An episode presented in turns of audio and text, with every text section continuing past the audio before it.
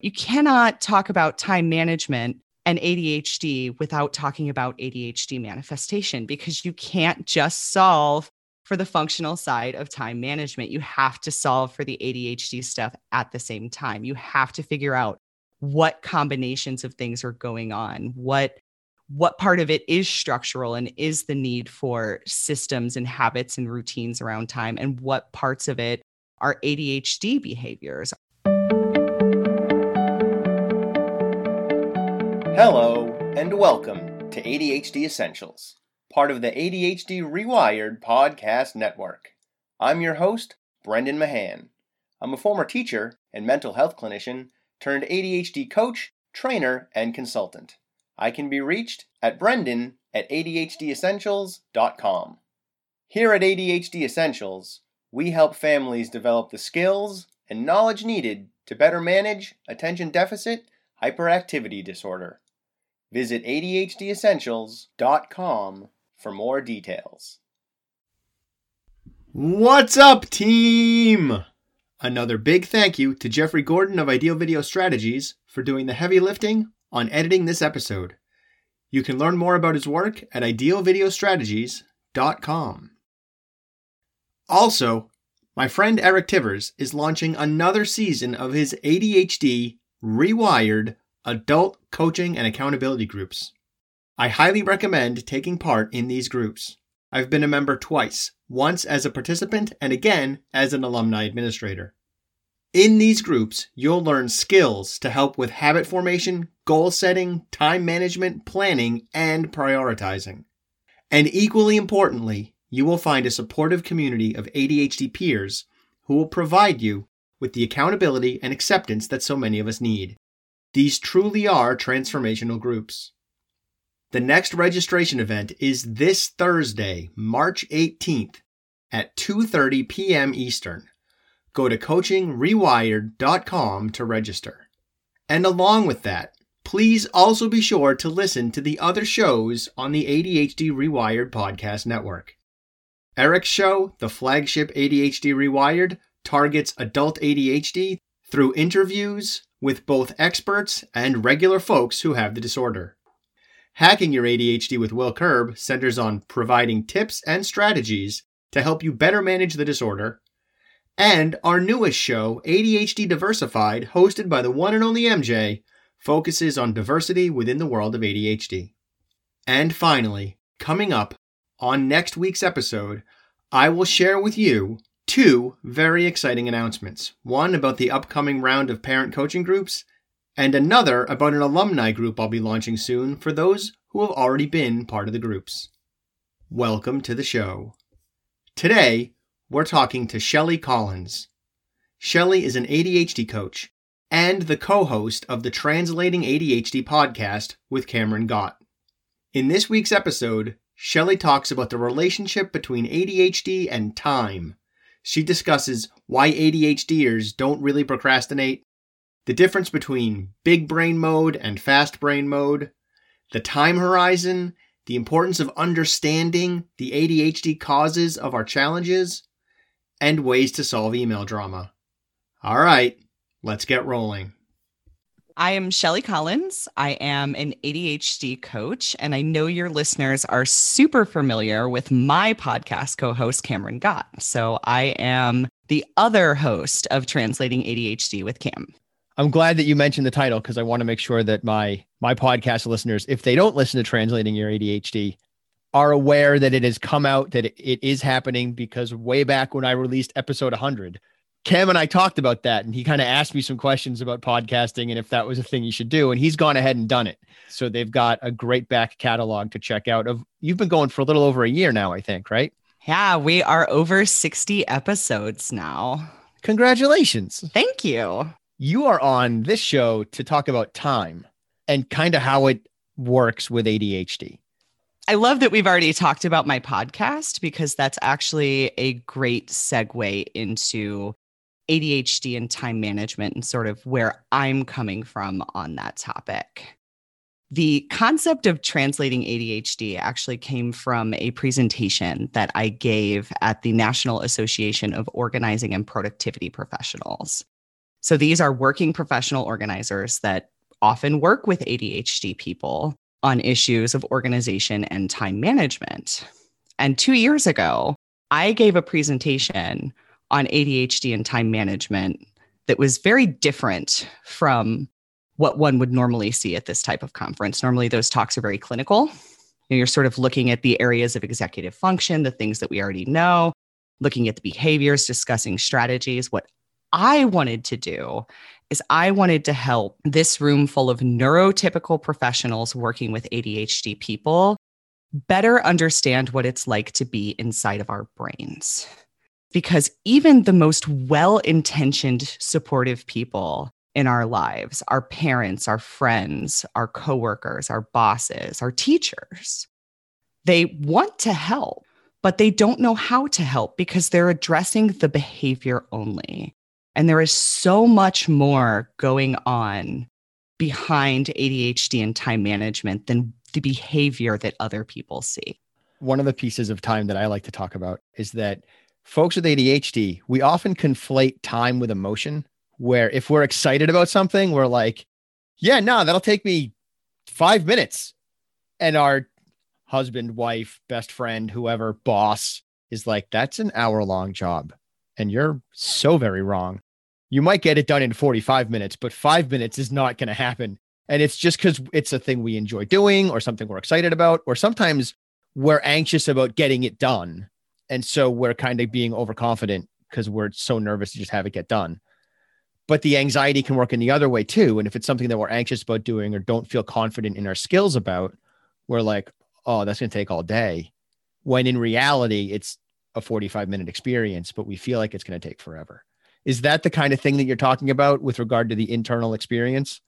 That's absolutely what I'm talking about. So, externally, what are the behaviors that the people around us see? They see that we're late, that we fail to complete, that we procrastinate. And they make assumptions that we don't care, or we're forgetful, or we're lazy, or maybe we're selfish or unmotivated. And that is the place from which they then try to provide solutions.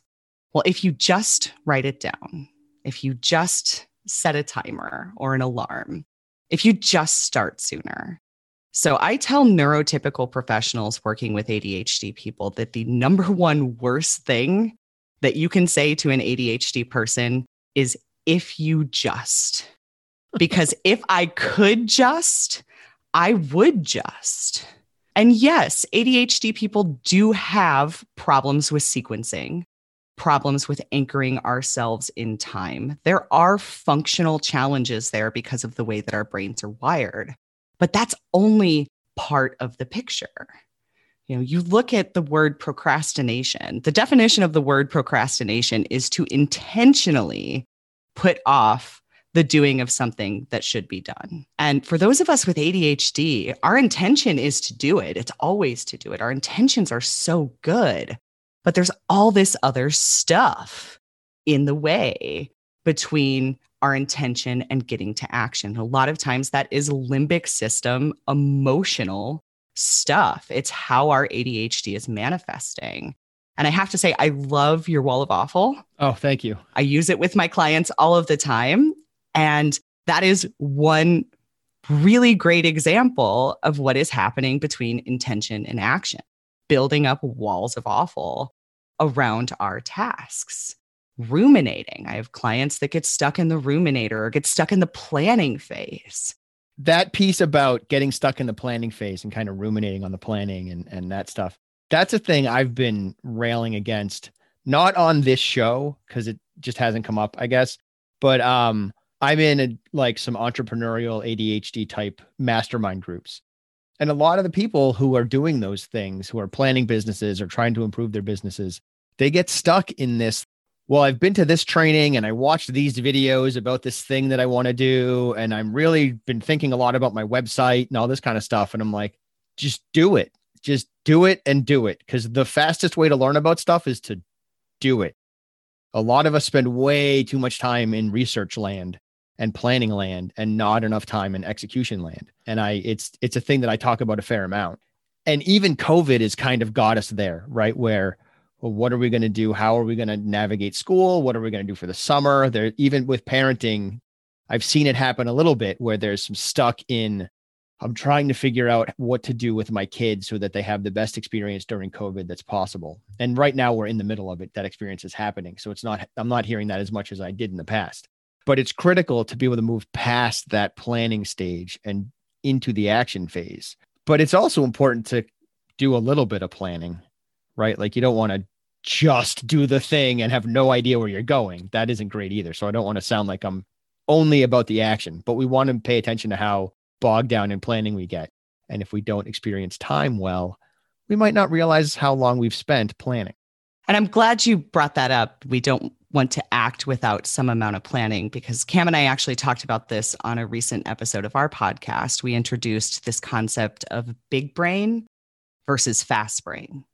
So these are two manifestations that we often see in our adult clients.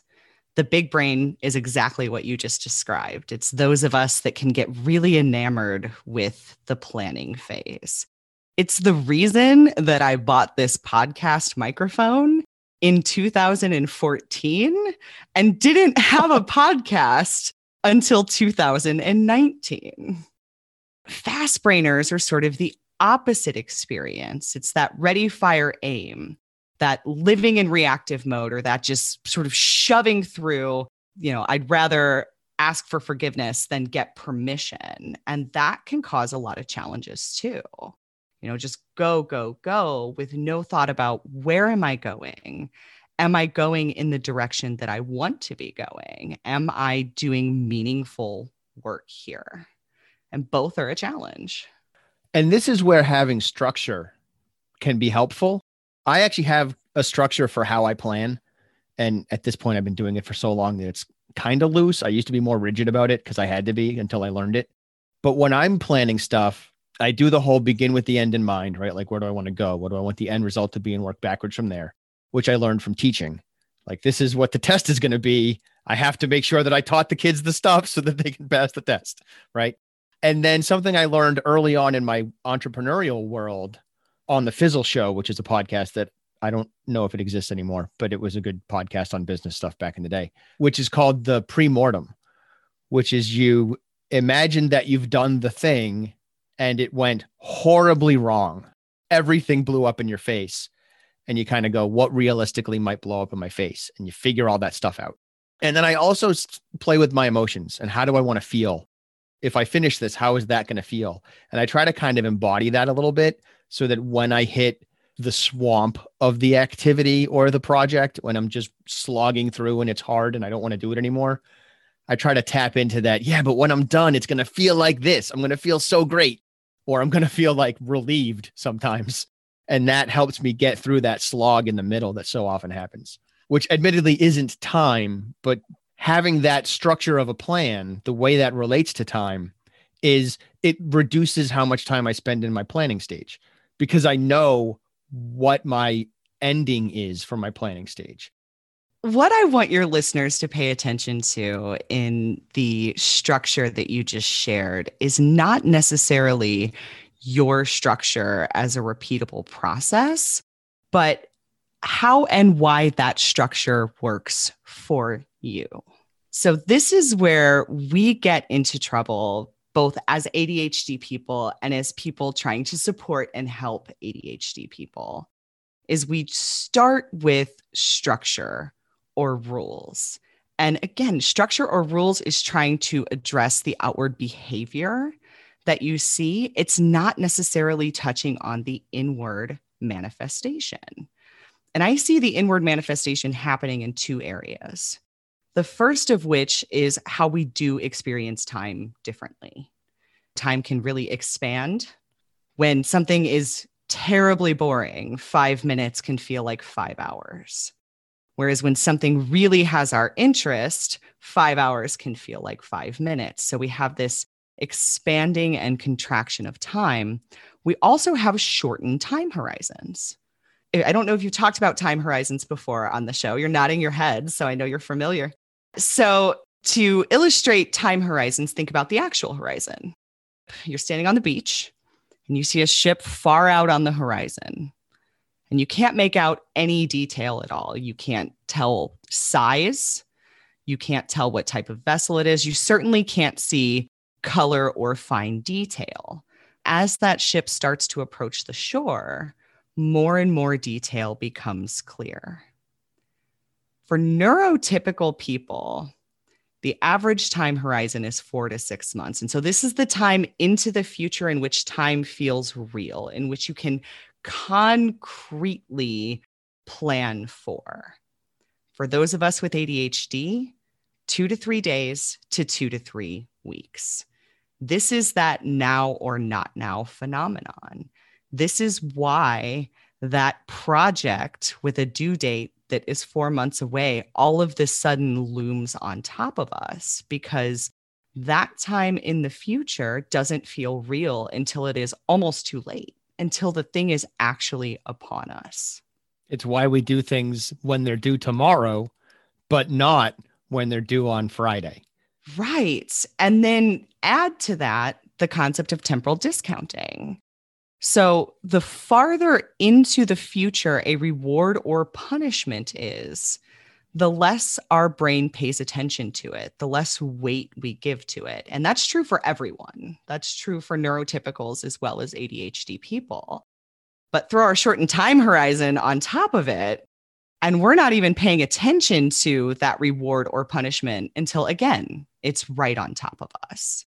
Those are sort of the functional things happening in our brain that make time difficult. But then you add on these emotional layers, getting stuck in the limbic system around stuff, building walls of awful, uh, catastrophizing, you know, sort of that rumination where you ruminate out.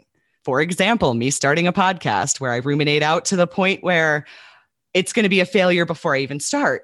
And so then I don't make any progress. Or on the other hand, minimizing, sort of ignoring that big looming cloud, the task that is due, the project that is due for your students, the reports that are due until it's too late. You know, just pretending like it doesn't exist, convincing ourselves that it's not real, it's not there, we don't have to pay attention to it. And it's interesting how we can end up in the same place for different reasons. My wife asked me to do the dishes, let's say. I use this example a lot in the show. My wife asked me to do the dishes, and I'm like, yeah, absolutely. I will do the dishes. And I totally mean it. Or I'm uncomfortable and kind of don't want to do the dishes because they're, I don't know, gross and covered with American chop suey or something. I'm like, ew, wet noodles. If I totally mean it, but something interrupts my progress towards the dishes. One of my kids is like, Hey, dad, can you help me figure out this computer problem? Or can I have some chocolate milk? Sometimes something that small can interrupt me from doing the dishes. Then I'm not doing the dishes because I got interrupted. I lost track of time. I, I did forget, right? It just poofed on me. And now I'm not doing the dishes. I'm not procrastinating. I'm not avoiding the task. I'm just spaced out and forgot. Or I'm in my head and I'm like, I'm going to do the dishes Amy wants me to do, to do the dishes, but first I should email that client back to make sure that we're scheduled for tomorrow and make sure I've opened the podcast to edit it so that I will actually edit it later. I have to do those two things and then I'll do the dishes. Podcast opening turns into some podcast editing, or that email takes a little longer to write. And the window of time I had that I could have done the dishes in suddenly closes.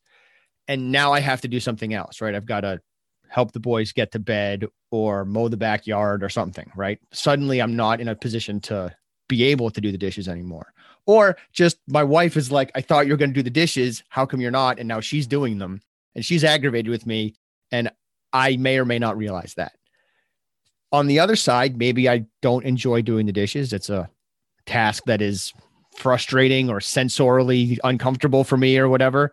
And I am avoiding it. And I'm like, yes, I'll do the dishes ew, I've when can I like how long can I put this off before I have to actually do it? And maybe I put it off for too long because I have poor time awareness. And even there's that little bit of oppositionality that comes with ADHD too. And sometimes when someone asks us to do something, we just don't because that oppositionality kicks in and we mean to do it eventually because we're not totally jerks, but also I'm not going to do it right now because that makes me feel like I'm not my own person or it's some nonsense. And so that's, I don't know, three, four, maybe five different reasons why I might not do the dishes. And they're not even remotely connected. Like they're not even similar. The causes of them are very different, but the end result, that behavior, looks the same. Before I say more on that, I want to throw in a little aside about oppositionality, which had me yeah. cracking up over here. I have a client who has that on board so strongly that we don't do actions in our coaching calls, as insane as that sounds, because coaching is a learning action model.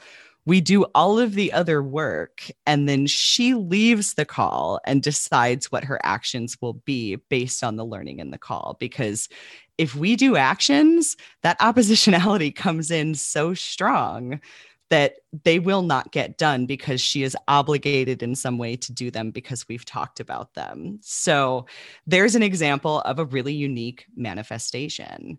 And I love this example of doing the dishes because if we just looked at the behavior of Brendan's not doing the dishes again and tried to solve just for the behavior, we wouldn't get anywhere because as you said, you named four or five different reasons why you may not be doing the dishes at that time.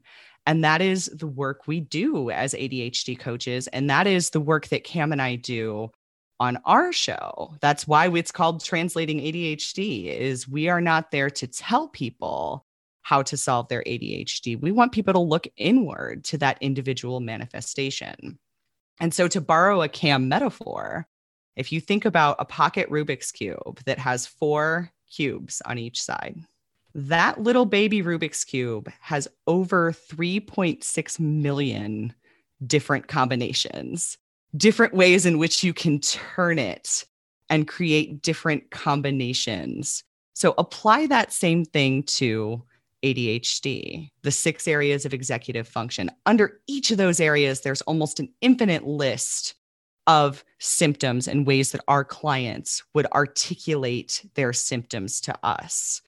Now, if you just try and solve for the high level, it's procrastination, you're not going to get anywhere. You got to go deeper than that. What's going on behind procrastination? What is this combination of symptoms for you? And that's why I know we came here to talk about time, but you cannot talk about time management and ADHD without talking about ADHD manifestation because you can't just solve for the functional side of time management. You have to solve for the ADHD stuff at the same time. You have to figure out what combinations of things are going on, what what part of it is structural and is the need for systems and habits and routines around time and what parts of it our ADHD behaviors, our avoidance, our deeper manifestations, are getting stuck in that big brain or in that fast brain and not recognizing that behavior when it's happening. What are executive functioning breakdown too, right? Like where is your planning and prioritizing falling down? Yeah. Or your just your ability to execute, just the the ability to start. Like we as ADHD folks have trouble starting sometimes. And I might stand in front of the sink ready to do the dishes. And it, I'm not doing the dishes yet. I don't know why. I just, I'm not doing them. so it's time to play a podcast or some music or something so that I can get that started. And that often is where our parent, our spouse, our boss, or whoever brings in that extra prompt, right? That like is a little harsher and a little sharper. Are you going to do that? Like that? Ugh. Oh, oh, right. And now what activates me is my anxiety increasing. I'm burning my anxiety for fuel as opposed to being able to execute and start with my executive functions on my prefrontal cortex. I had to shift to the amygdala a little bit to get going instead of being able to just stay in the prefrontal co- cortex. Yeah. And as ADHD people, we can rely on that anxiety, that shot of adrenaline as an elixir that's why we find ourselves relying on urgency so often is we are good under pressure. We are incredible under pressure but it's not sustainable because the part that we forget is when we rely on adrenaline there's always a crash. There's the adrenaline we respond, and then we crash and we discount the crash because as ADHD people, we're terrible at examining and learning from our lived experience in a useful way. That's why ADHD coaching exists because it is a framework to teach people how to do that, to build that skill set, but it doesn't come to us naturally. And again, that makes sense because we've got this now or not now. We live in the next two to three days to two to three weeks. And so we're not thinking back and reflecting on what happened three months ago, unless we're down in the limbic system and we're doing it to beat ourselves up, if we're connecting this failure to the previous failure to the previous failure. But that's not going to give us information. That's just going to put us in a spiral of feeling terrible about ourselves. Have you found anything of use for your ADHD clients or the neurotypical people in their lives as it relates to the experience of COVID and the way time has been weird for everybody right now, and the way a lot of us are kind of in the limbic system and struggling and just having a hard time and and burning out more easily and spending more time with the anxiety and having that crash. Have you had any kind of experience or feedback around what insights may or may not have been hiding in this experience for folks I'm sorry, my brain went like seven different directions. Can I ask you to like give me a synopsis of the question real quick? Yeah, I'm j- I'm just wondering if you've noticed any any insights that have come out of COVID because the experience of COVID is a lot like the experience of ADHD. All of us are exhausting our executive functions, mm-hmm. neurotypical or neurodiverse. We're exhausting our executive functions faster than we used to. We're hitting that spike of anxiety more regularly than we used to. Time doesn't make any sense anymore, even for neurotypicals. I hear a lot of neurotypicals talking about that. We've been in 2020 for what, like 17 years now? And it's like, no, it's been like nine months. And so I'm wondering if you've if you've pulled any interesting perspectives out of that, either from your clients or from your their neurotypical friends, spouses, whatever what I'm noticing with my clients, and I will say that when COVID hit, I expected my business to redline because ADHD coaches are not essential. And because we are outside of the healthcare system, we're not covered by insurance. People pay us out of pocket. And so, with reduced incomes and increased chaos, I expected my business to flatline. The opposite happened and I think the really interesting thing is that most of my clients have sort of capitalized on the opportunity that COVID has presented. Some of the things that the neurotypicals are struggling with, we've already built a lot of resilience around. We're used to the chaos a little bit more, so we can deal with it a little bit better. Most of my clients are looking at this as a I have more time and space than I had before because I'm not commuting or because these things are absent from my life because my social calendar is necessarily much emptier than it used to be. And within that lies opportunity. And I think that is the coolest thing. And it's been almost universal. I didn't lose a single client when COVID hit, not one. Um, I offered sliding scale to any of my clients whose income was impacted. All of those clients are now back on their feet and back to paying my full rate. So we are more resilient as ADHD people than we give ourselves credit for, much more resilient. And I find that by and large, yes, there are challenges. And man, ADHD people hate Zoom. That's that's universal. You know, this one to one is fine, but when you put ADHD people in a Zoom meeting, that's torture. So we definitely have struggles that are unique to our ADHD and struggles that are universal with the chaos, but we already kind of know how to deal with that. I agree. I've had that same experience personally and with my clients that it, it looks kind of the same.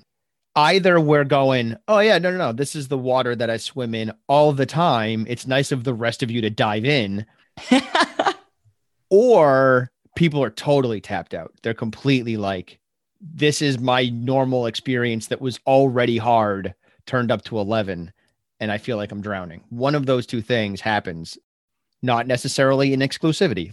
I've had folks who one day they're drowning and the next day they're on top of the world and even more so than usual for ADHD just because of the shifting tides of COVID and what what their demands on their on them are.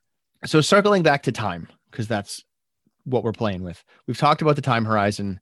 We've talked about how the ADHD experience of time is different. Where else do we want to look? How else can we help our neurotypical listeners understand and potentially our ADHD listeners too understand what's going on inside the brain of an ADHD person and the mind of an ADHD person as it relates to their chronometer? I'm going to say this again because I cannot emphasize this point enough. Neurotypical listeners who are listening to support an ADHD loved one, first of all, you're awesome for taking the time to listen to this show and do this work for yourself. Do not hear this as a criticism if this is something that you have done in the past. That's not what this is here for. But that if you just, that looking at the behavior, that is the behavior you need to disrupt as a neurotypical person. Because the way that your brain is wired, if you were behaving in that way, those causes that you're linking to would probably be true. But for us, they're almost never what you think they are. Almost never. And I can give you a recent example from a client session where we were talking about email. And this client said, I live in my email to the detriment of my bigger picture. She's an entrepreneur. She had several projects in the works. She wasn't making progress on any of them because she was living in email. And we worked on this topic for three or four sessions getting to action. It started with sort of structuring how can I limit email, sort of put it in a box, only check it certain type certain times of day, trying some structural elements there. What we eventually came to in that fourth session, we're back to email, nothing has worked, is that she was addicted to email because there were a bunch of hard emails, or what she called hard emails, sitting at the bottom of her inbox. She didn't want to deal with those. So her way of coping with that was to deal with the easy ones as soon as they came in. Deal with the easy ones, deal with the easy ones, while these hard ones just sit like a dark cloud hanging over her. So, what that client actually needed in order to get out of email and get back to what mattered to her was a solve for her hard emails was to figure out how can I deal with and manage these quote unquote hard emails. And I'll tell you what the hard emails were and what the solve was. So this client is a graphic designer and the hard emails for her were when clients she'd present several designs and the clients would come back and say, "Well, which one is your favorite?" She's like, "They're all my favorite. I wouldn't present this to you if it wasn't my best work." I can't pick. It's like picking your favorite child. I can't do that. And I said, Well, it sounds like this is an opportunity for you to define your role with your clients. So if I was a client of yours, what you just said makes sense to me. Could you not just say that to your clients? She said, Oh, I can. So we came up with a template, and all of a sudden, hard emails now have a solve, and email itself is no longer taking up space in her day all of a sudden, all those structures and things we worked on before work. They clicked into place. She only checks email a couple of times a day. She has adjusted her expectations for how quickly she should respond to people and how quickly people should expect a response from her. And we had already done that work, but it didn't actually work until we solved for hard emails. And so that's the complexity of ADHD is the problem the not getting things done on time, the being late, the missing deadlines, the forgetting things is always more complex than what you think it is. I am another person who email is hard for me. Email is killing me. And just when I solved it, COVID changed the problem because where I'm getting tripped up on email now is every email I get is more planning that I have to do, just about. It's someone asking me to schedule them into my day, basically.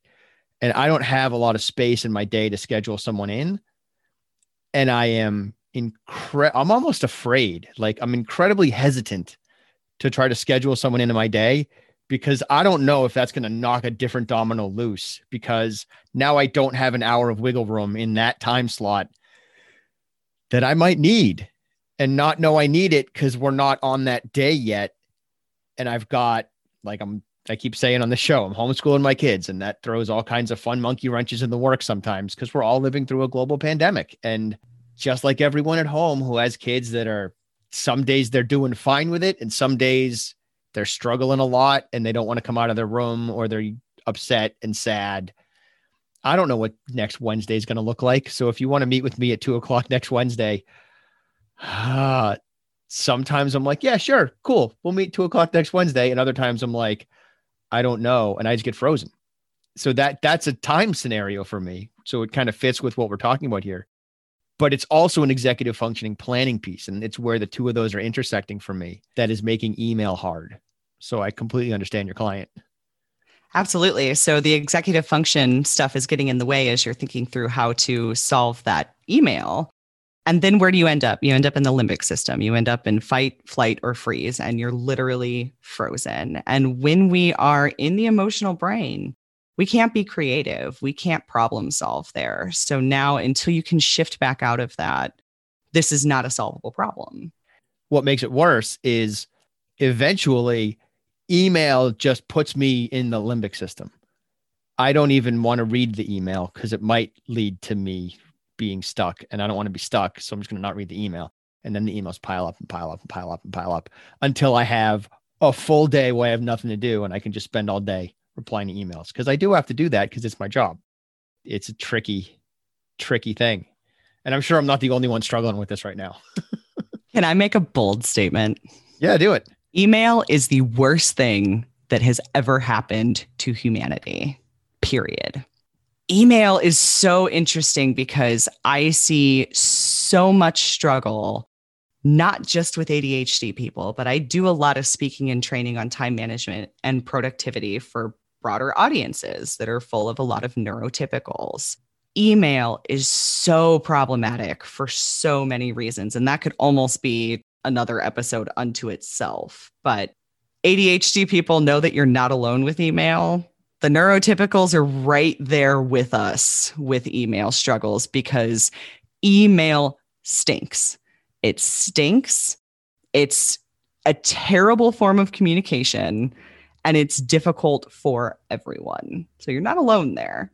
The way that I solved it before COVID hit, I'll give it to you in case it's useful for your clients or your workshops or whatever. I'm going to hold it up. The audience isn't going to see it, but I'll explain what it is. A counter. I have one of those handheld counters that you use for like seeing if there's too many people in the supermarket or counting how many people are going to the club or whatever, right? And here's why it works. When I reply to an email, it's very ethereal. It doesn't feel like an accomplishment. It doesn't feel like I get any credit for having done it. It just disappears into the ether and I may or may not hear back from that person because I get a bunch of emails from people who are like, I want to work with you. And I'm like, cool here's my calendar link. Like, set something up. And they're like, crickets. Like, nothing comes of it because they have ADHD. So, of course, that happens, right?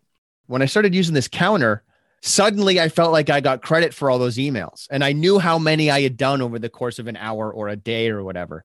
And I could say, today I replied to 17 emails.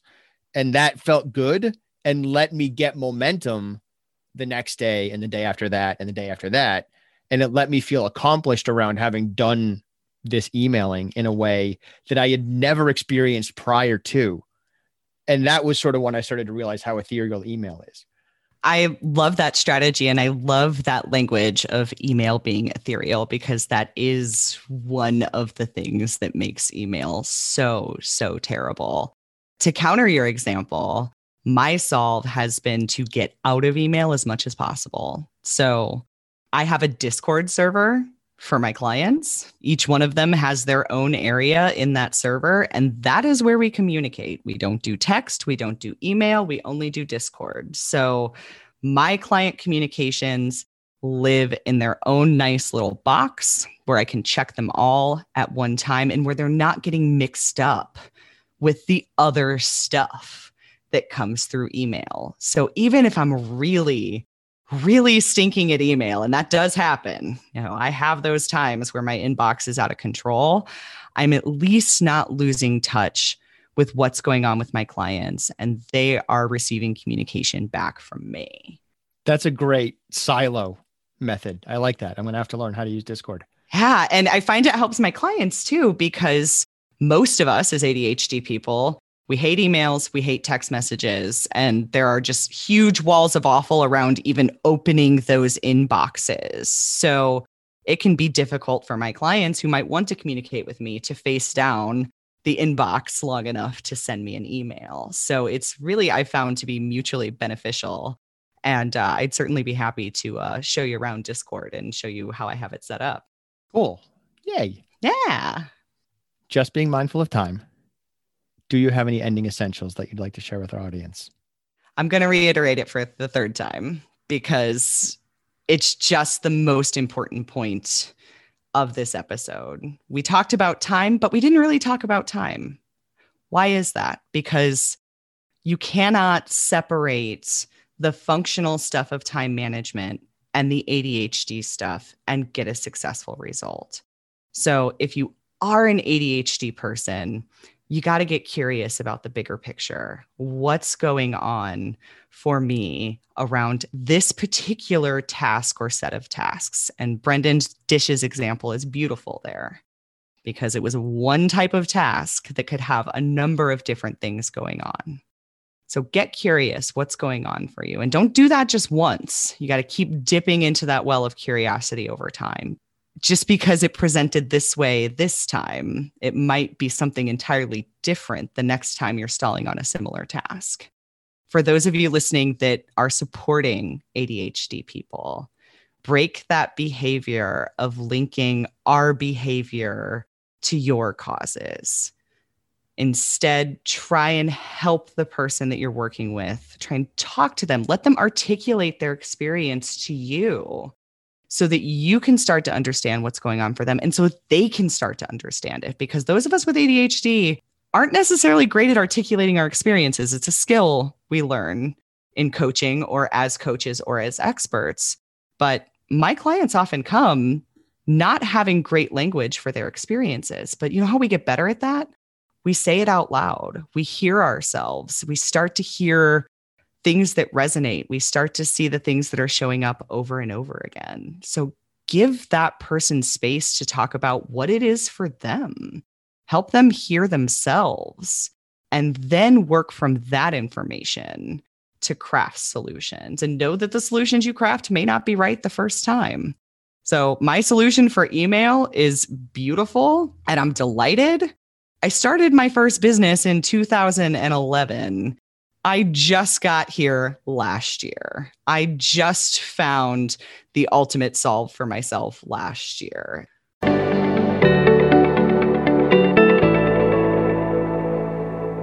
Hey, you're still here. Nice. Thanks for staying focused all the way through. If you have any thoughts or questions about today's episode, feel free to email me at brendan at adhdessentials.com. And don't forget to check out the website, ADHDessentials.com, and visit our Facebook community. I'm looking forward to talking to you again next week. In the meantime, keep focusing on improvement over perfection. 10% better is all you need.